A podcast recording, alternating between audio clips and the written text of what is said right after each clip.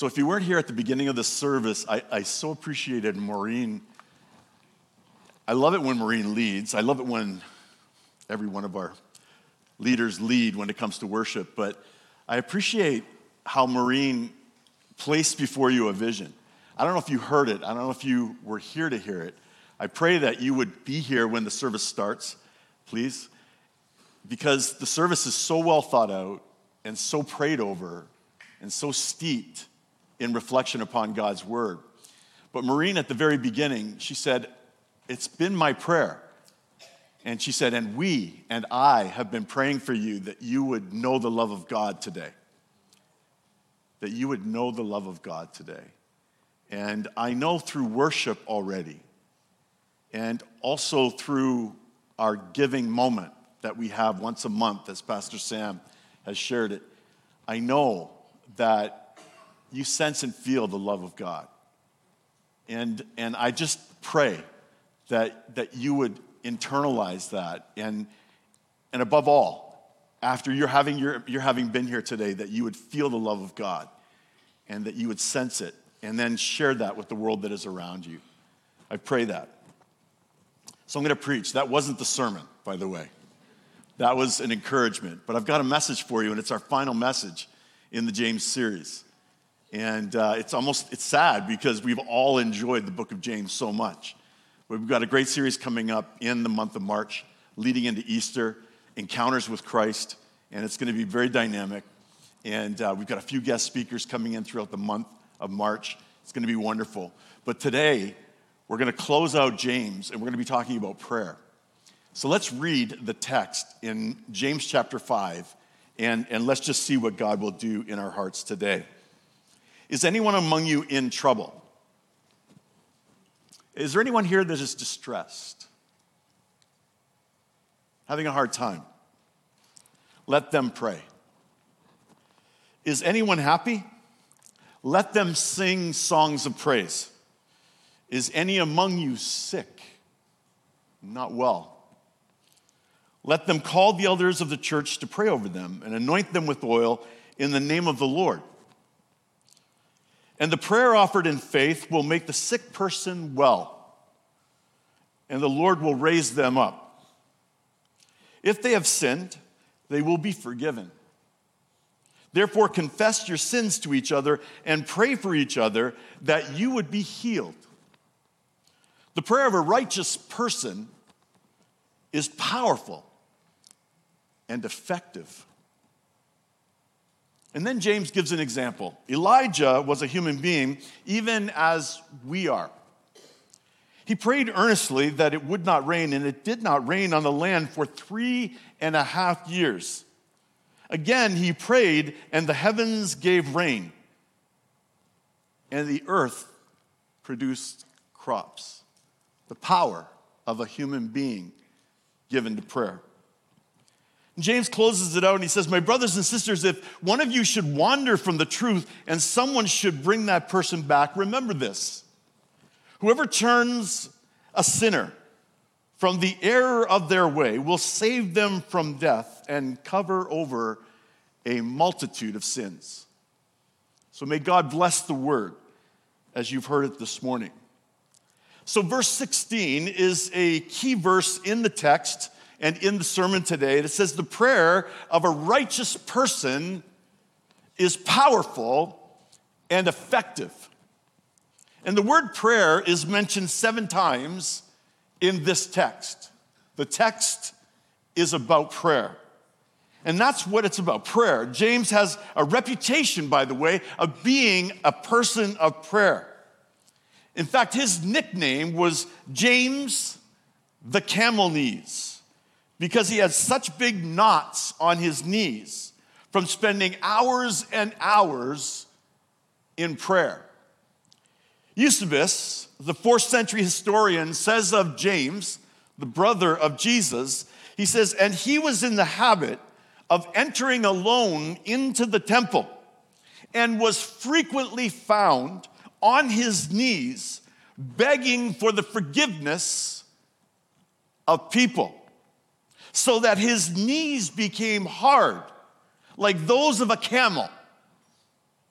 in consequence of his constantly bending them in his worship of God and asking forgiveness for the people. There's tremendous power in prayer. Prayer is the greatest privilege of the Christian life, being able to communicate with and talk to God. What prayer can do is what God can do. Anything that God can do, prayer can bring it about. And Jesus said, The things that I do, you'll do even greater if you ask. So, how do you do greater works than Jesus himself? Jesus said in the verse underneath that, He says, It's by prayer. It's by prayer that we do great things in the name of God. And anything you ask, you pray for, it's our greatest responsibility to do the asking and to do the praying. It's probably our greatest failure in the Christian life as well, because we don't give ourselves to prayer even as we should. But today is an exhortation and an encouragement to be a person of prayer. And so I want to answer a couple of questions, and I'm, I'm going to look at when should you and I pray? And then I'm going to look at what kind of person can pray. And then we're going to look at how can I pray more effectively. So, first of all, when should we pray? Well, first off, we are to pray when we are emotionally hurting, when we're going through a difficult time. In verse 13, James says, Is any one of you in trouble? Is any one of you in trouble? And then he says, you should pray. You should pray. The word in the Greek literally means trouble means misfortune. It means to be in distress. It's an emotional outworking of an external reality. He's talking about internal distress caused by external circumstances. It may be financial, it might be relational, but it's something on the outside that your heart is affected by and you are experiencing distress and tension. It's when life gets hard. And David in Psalm 18:4 says, "In my distress I call out to the Lord." David is consistent with what James is saying. Are you having a hard time? You should pray you should pray. When you're under tension, that's when you're, you're tempted to do something other than prayer. In verse 12, above verse 13, the text that we're looking at, it says, Above all, my brothers and sisters, do not swear. Do not swear. I have to be honest with you, my vocabulary changes a little bit when I'm under distress. I might say a word that I wouldn't otherwise say. The distress sometimes brings about an expression that is dissimilar to, to who I really am and what I really believe. And James says, listen, when you are under distress, don't swear, but rather pray. Pray. You can pray about your problems, your financial conditions, whatever it is that's creating stress in your life. Right underneath that, he says, Is anyone happy? let him sing songs of praise. Have you noticed that life is a series of alternations between high and low, feast and famine, problems and joy? The Bible says, Weep with those who weep and rejoice with those who rejoice. It's a rhythm in life. Don't be surprised when you suffer, but don't be negating when you should be celebrating. These are the rhythms of life, and God is saying, enter into them. Experience both the highs and the lows. Praise when you're high, pray when you're low. But more than anything, communicate with God as you are experiencing the rhythms of life. It's not uncommon for someone to come to our church a first time visitor and come out of the bridge saying, the joy is contagious at this church. You can sense it, you can feel it. And I think Christians ought to have a contagious joy. There's a verse in the Bible that says, I was glad when they said unto me, Let us go unto the house of the Lord. Not a house where people are bummed out or tense or intense, but a place where there is joy, a place where there is singing. Praise is used 550 times in the Bible. James says it's valid to be happy. It's okay to be filled with joy. It's all right to celebrate the goodness of God.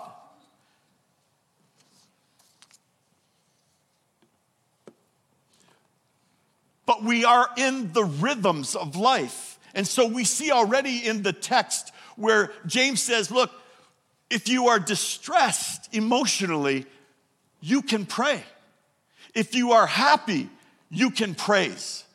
So we see this. And then when I am hurting physically, I ought to pray. So, first, when should I pray? When I am hurting emotionally. Second, when I am hurting physically, I ought to pray. In verses 14 and 15 of our text, he says, Is any one of you sick? He or she should call the elders of the church to pray over them and anoint them with oil in the name of the Lord, and the prayer offered in faith will make the sick person well. The Lord will raise them up, and if they have sinned, they will be forgiven. The word sick in the Greek literally means without strength. You are totally fatigued, even possibly bedridden, unable to be productive and engaged in life as you normally would. You don't just have acid indigestion or postnasal drip. This person that James is talking about is without strength.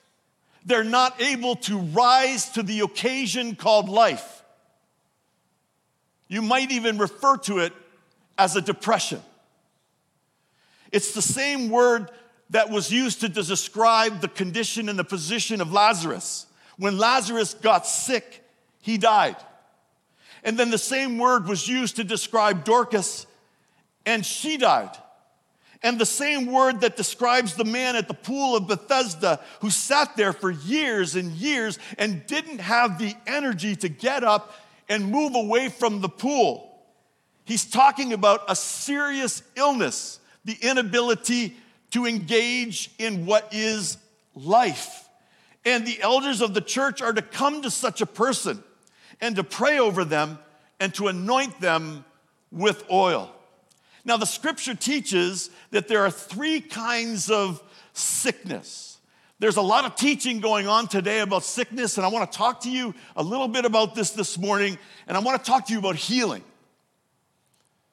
I want to talk to you about healing. So the Bible says, first of all, that there is a sickness unto death. It's covered in 1 John 5 16 and 1 John, or in John 11 4. That's the kind of sickness that God allows to take us home to our residence in heaven. There is a sickness unto death. There are some sicknesses that you do not recover from.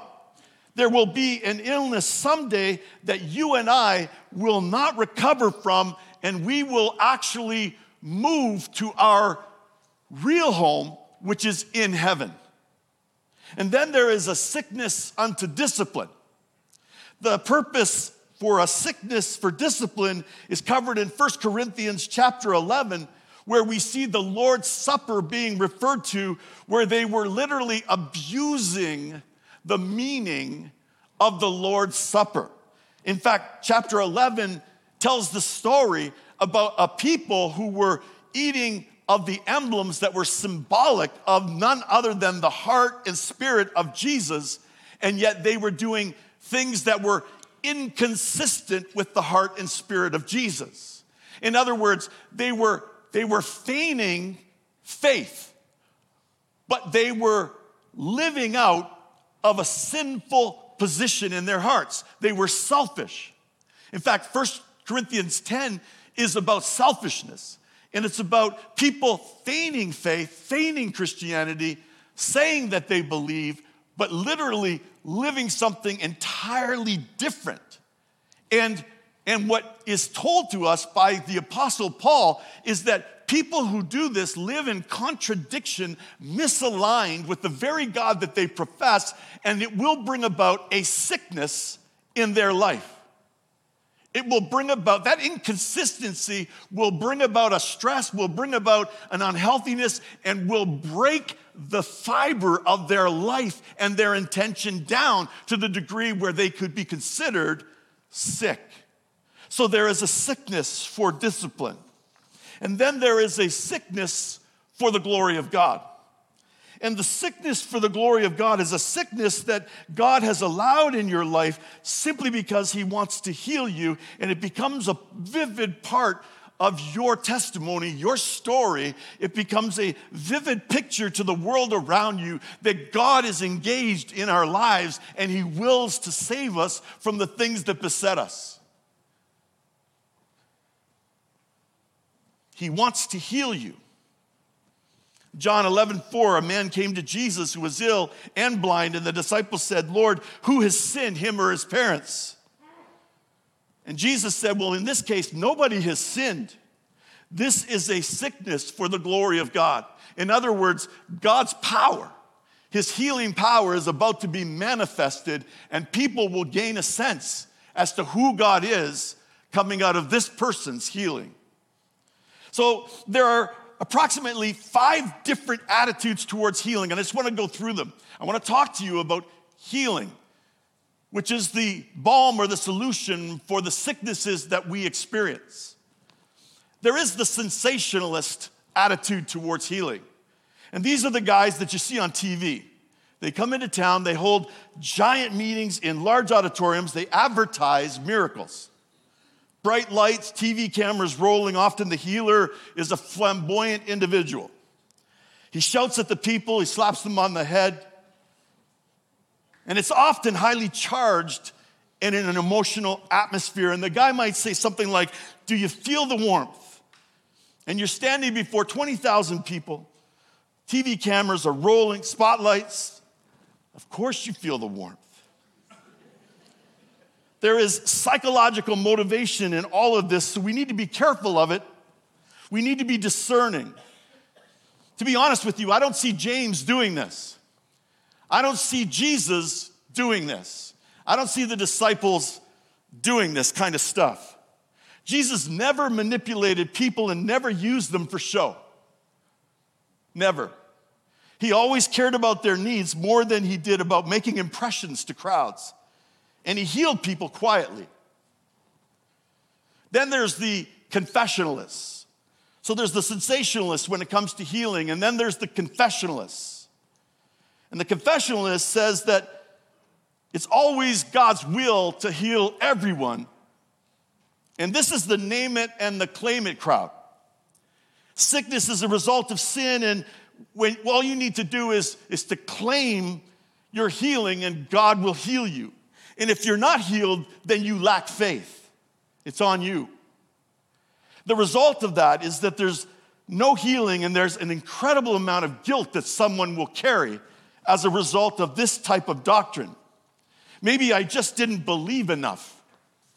False doctrine always creates false guilt.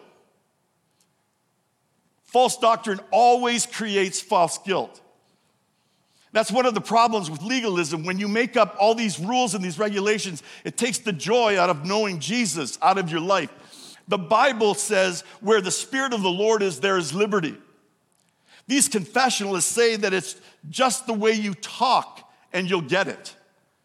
I claim that I have a Ferrari and I manifest that through my profession. My profession leads to my possession. The problem with this is it makes God a genie. And all of a sudden, God is serving me and my needs, my whims, rather than me serving Him. What about the verse in 1 Corinthians 5:19 that says, "Those who suffer according to the will of God." Suffering is sometimes under the banner of God Himself. And then there are the dispensationalists. The dispensationalists are those people who say that the gifts of healing were only for the New Testament times. They're no longer around anymore. Don't bother looking for these gifts anymore. It was great back in those days and necessary to build the church. But I have a problem with this view because in Hebrews 13 8, it says this it says that Jesus Christ is the same yesterday, today, and forever. And I believe that his teachings and the teachings of the disciples tell us that today is a day of healing, that we can look to God for a healing as to whatever it is that ails us. And then there are the rationalists. And the rationalists, these are the people who say it's just all in your mind. If you're ill, it's because you think you're ill. Just deny it and you'll be fine. This is the Christian science cult, among others. Just deny that it's happening and it will go away. But here's James. Who is James in all of this? Well, James is a realist. James is a realist, and he recognizes two facts. One, the fact that God is still a healer and does heal. And he does heal, but not everybody gets healed, and he knows this. This is a fact of life. God does heal people today, but two, he doesn't heal everybody. And I think that Life is an example of that. So, what does James say to do when you're sick? You should call the elders of the church. 1 Peter 5, Acts chapter 20, Titus 2 tells of the structure of the church, and James says, You call the spiritual leaders of your church to pray for you. These guys aren't professional healers who go around holding healing meetings. These are your brothers and sisters who hold positions of responsibility in the local church, and they are the ones who are called upon to go and to pray over you. An example of this in scripture is Jesus. If anyone had the right to hold mass meetings, he could have, but in the New Testament, healing for him was a private matter. It says that we should call the elders. Who's doing the calling? The sick person is to call the elders. James is talking about a house call. If you're so sick that you can't get out of bed, you call the spiritual leaders to come to your house and you ask them to pray for you. I've had people here at the bridge who have been indignant with me. And the indignance comes from the fact that they went through a bout of sickness of which I was unaware. And then they let me know that, do you know I was sick? And I'm like, no, I didn't know you were sick. Yeah, I couldn't get out of bed for two weeks. And I said, Did you tell anyone? Well, no. I said, Well, I'm sorry, because I wouldn't know unless you've told me. And if there's an expectation related to healing and the praying for, you gotta let me know. You gotta let us know. You gotta let the church know. And so that indignance is sort of unjustified. Who does the calling? James says, He who is sick is to call the elders. It implies support for belonging to a local church, by the way. Every Christian needs to identify themselves to a particular body of believers. You might ask why? Well, one good reason is that when you get sick, you know who you can call on you know that the church is set up in such a way that they can respond to you when you call, when you need that prayer. The sick person is to take the initiative as best they can. So call for the elders of the church to pray over them. The person is probably in bed, probably infirmed in one form or another, so they are prayed over. It's a serious illness and we are to anoint that person with oil. Now, oil is a symbol of the Holy Spirit, like many symbols in Scripture. When we baptize with water, water is a symbol of the burial. When we take communion, the juice is a symbol of the blood that was shed by Jesus Christ. And all through Scripture, oil is used as a symbol of the Holy Spirit. And the emphasis here is the anointing. It was a symbolic value of the Holy Spirit. So when a person who is considered an elder a leader goes and prays over someone who is sick, they bring oil and they just simply apply the oil to the forehead of the individual and pray a prayer of healing. And what the invitation is, and it's symbolic to this, is that the Holy Spirit will meet that person right where they are. And we know that it's the Holy Spirit that administers the will of God. And so, Jesus, God, and the Holy Spirit are with you in that moment as you pray and we are looking for the almighty power of God, the Holy Spirit, to be made manifest in the life of this individual. Remember when Jesus went to the blind person? He spit into the dirt, he made mud cakes, and he put them on the man's eyes. Nobody believes that the mud itself had some sort of creative healing power, but it was simply an aid to faith that Jesus used for the guy who was coming and believing for that healing. It was the faith that healed him. It wasn't the mud packs on the eyes, and the emphasis is on the power of prayer, not the power of the oil. It was just a symbol to be used. In the name of the Lord, James says. In the name of the Lord, God is the healer. Not you, not me, not any elder who prays over you. God is the healer. And what are the results? And the prayer offered in faith will make the sick person well. The Lord will raise them up. If he has sinned or she has sinned, they will be forgiven. And the Bible says, when I'm hurting emotionally, I ought to pray. When I'm hurting physically and when I've got a major illness, I call for the spiritual leaders of the church to pray. And then thirdly, I am to call upon and or to pray, call upon God and to pray when I'm hurting spiritually.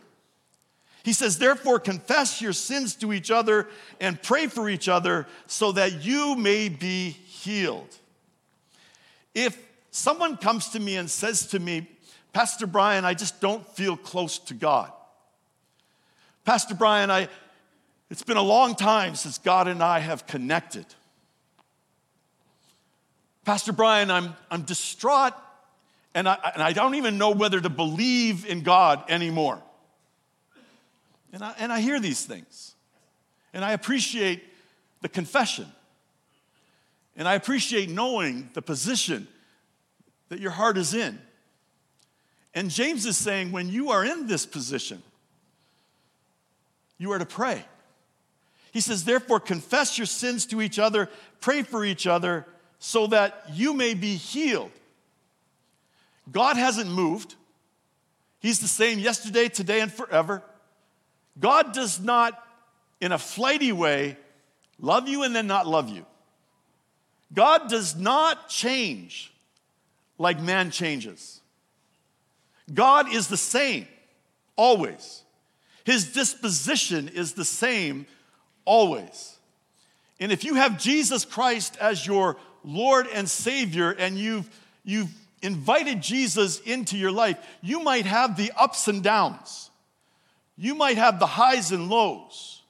You might be distressed or you might be absolutely celebrating as to how life is presenting itself to you. But God doesn't change, He doesn't move. He is not whimsical. He's not given to emotion or feelings by way of changing his nature.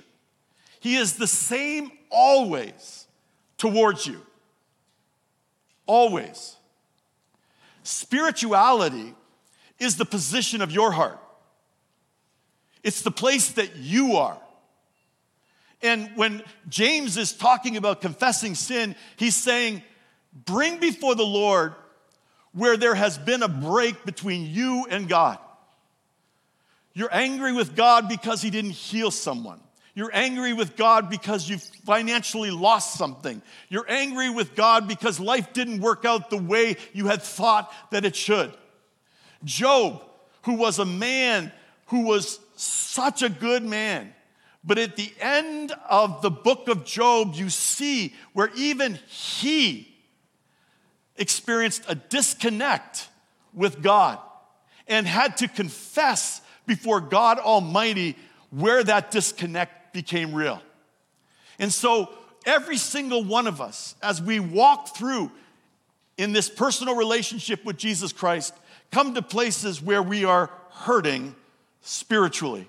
And we are to confess to the people who we, we walk through life with, even in our life groups or otherwise, we are to confess it and say, You need to pray for me because right now I'm feeling adrift. I'm feeling a bit backslidden. I'm feeling a bit, a bit outside of God's blessing. Again, again, God hasn't moved. And what's required is a confession. What's required is repentance. What's required is you and I acknowledging that, that somehow life has happened to us and we've reacted to it in a way where, where something has gotten between us and God. And God wants you to have a faith that is resilient. In fact, James starts his entire book dealing with the subject of faith and how it's built and how perseverance and faith in the midst of hard times in life happens. And God is faithful to build that faith within you.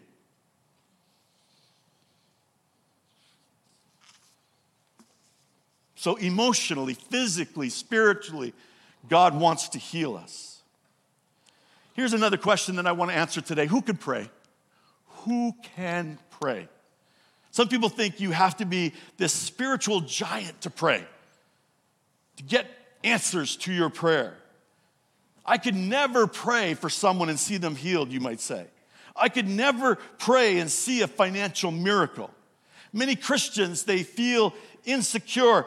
But James uses Elijah as an illustration, and he says, Elijah is a human being just like you. He prayed earnestly that it wouldn't rain, and it didn't rain on the land for three and a half years. And he prayed again, and the heavens gave rain and produced the crops. And James is saying, Listen, this human being, this is the guy who stood on a mountain and represented God while many other people represented Baal, a false God. And he did this incredible, he was used of God in a mighty way on this mountaintop related to the issue of who is God and who should we be worshiping. And Elijah was used mightily of God in that moment. But then you see, just after that, him running from a woman who was after him. And you see him hiding out, and you see him whining to God. You see him crying out before God as to the injustice that he was experiencing. I was that guy, and now I'm this guy, a high and a low.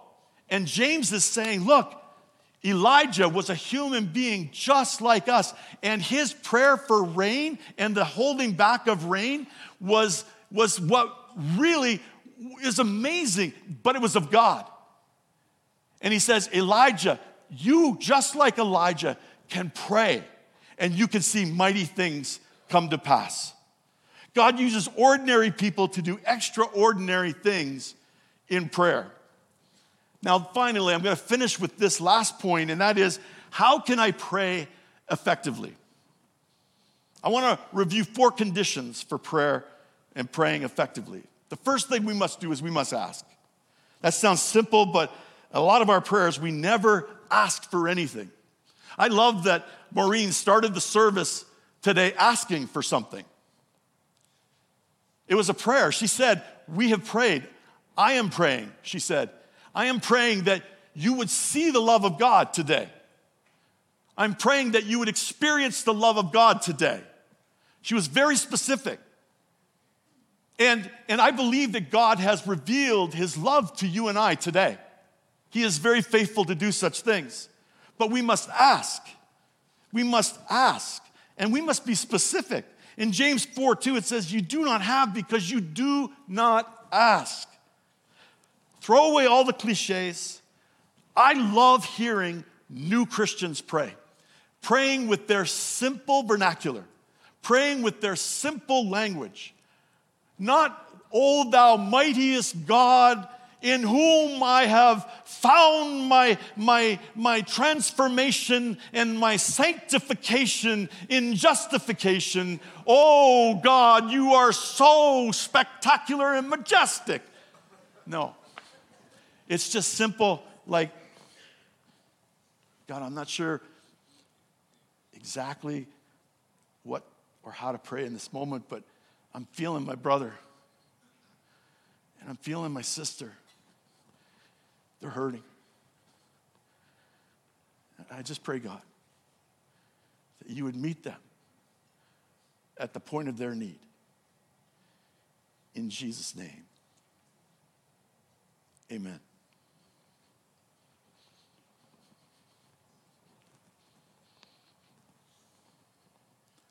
All we have to do is ask.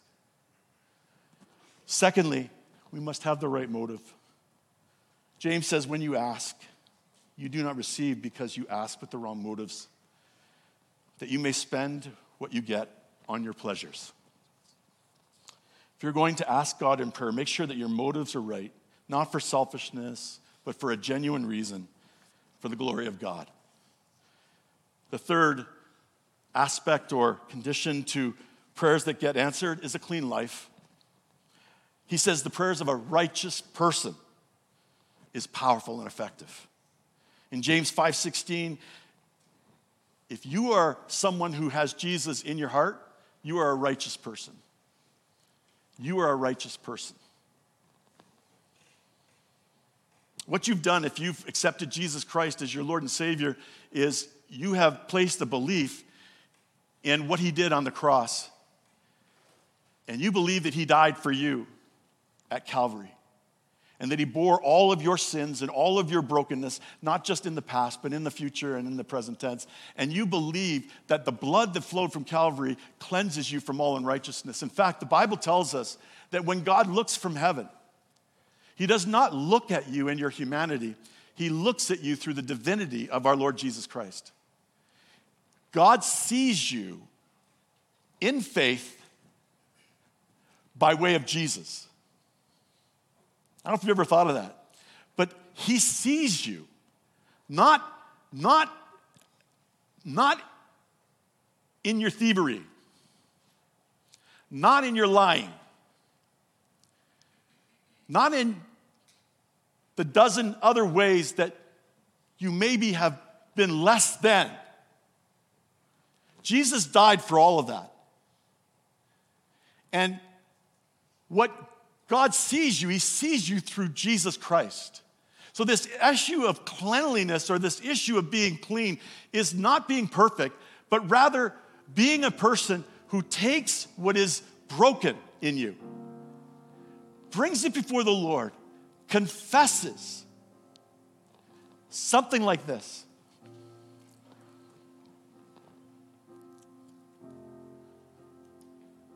Lord, who am I to come to you?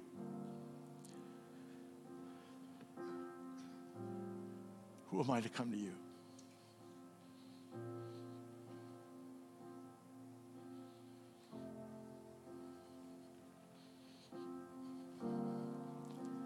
I confess to you that my humanity has gotten the best of me this week. So I lay that out before you. And I ask you for forgiveness. And I ask you for your strength.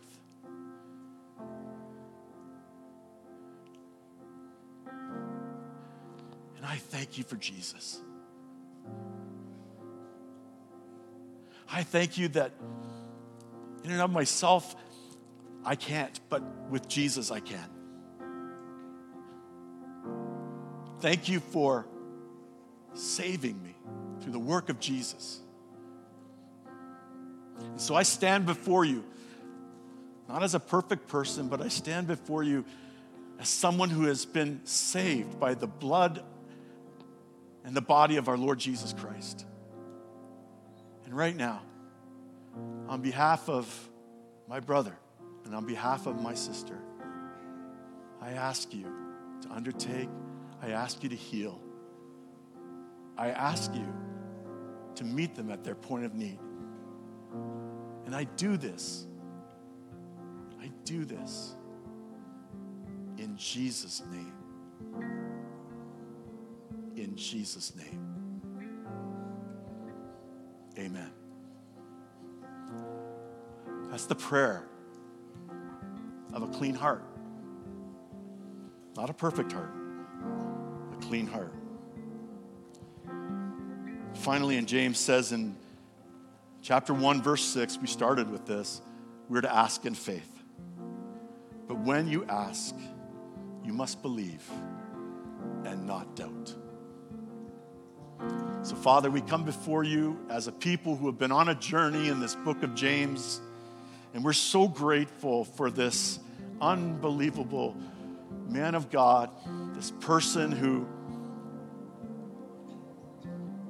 sometimes hits us where it hurts, but also brings about a very clear picture of what you will for us. Wisdom all throughout this beautiful book, wisdom for life and living. And today you've given us wisdom related to our prayerfulness. I pray, Father God, that we would not be slack in communicating with you. I pray that Satan would gain no foothold by making us feel insecure about coming to you. I pray that there would be no shame as we come before you in the name of Jesus. In the name of Jesus. In the name of Jesus. It's in His merit. He empowers, He heals. It's in His name that we pray. Amen.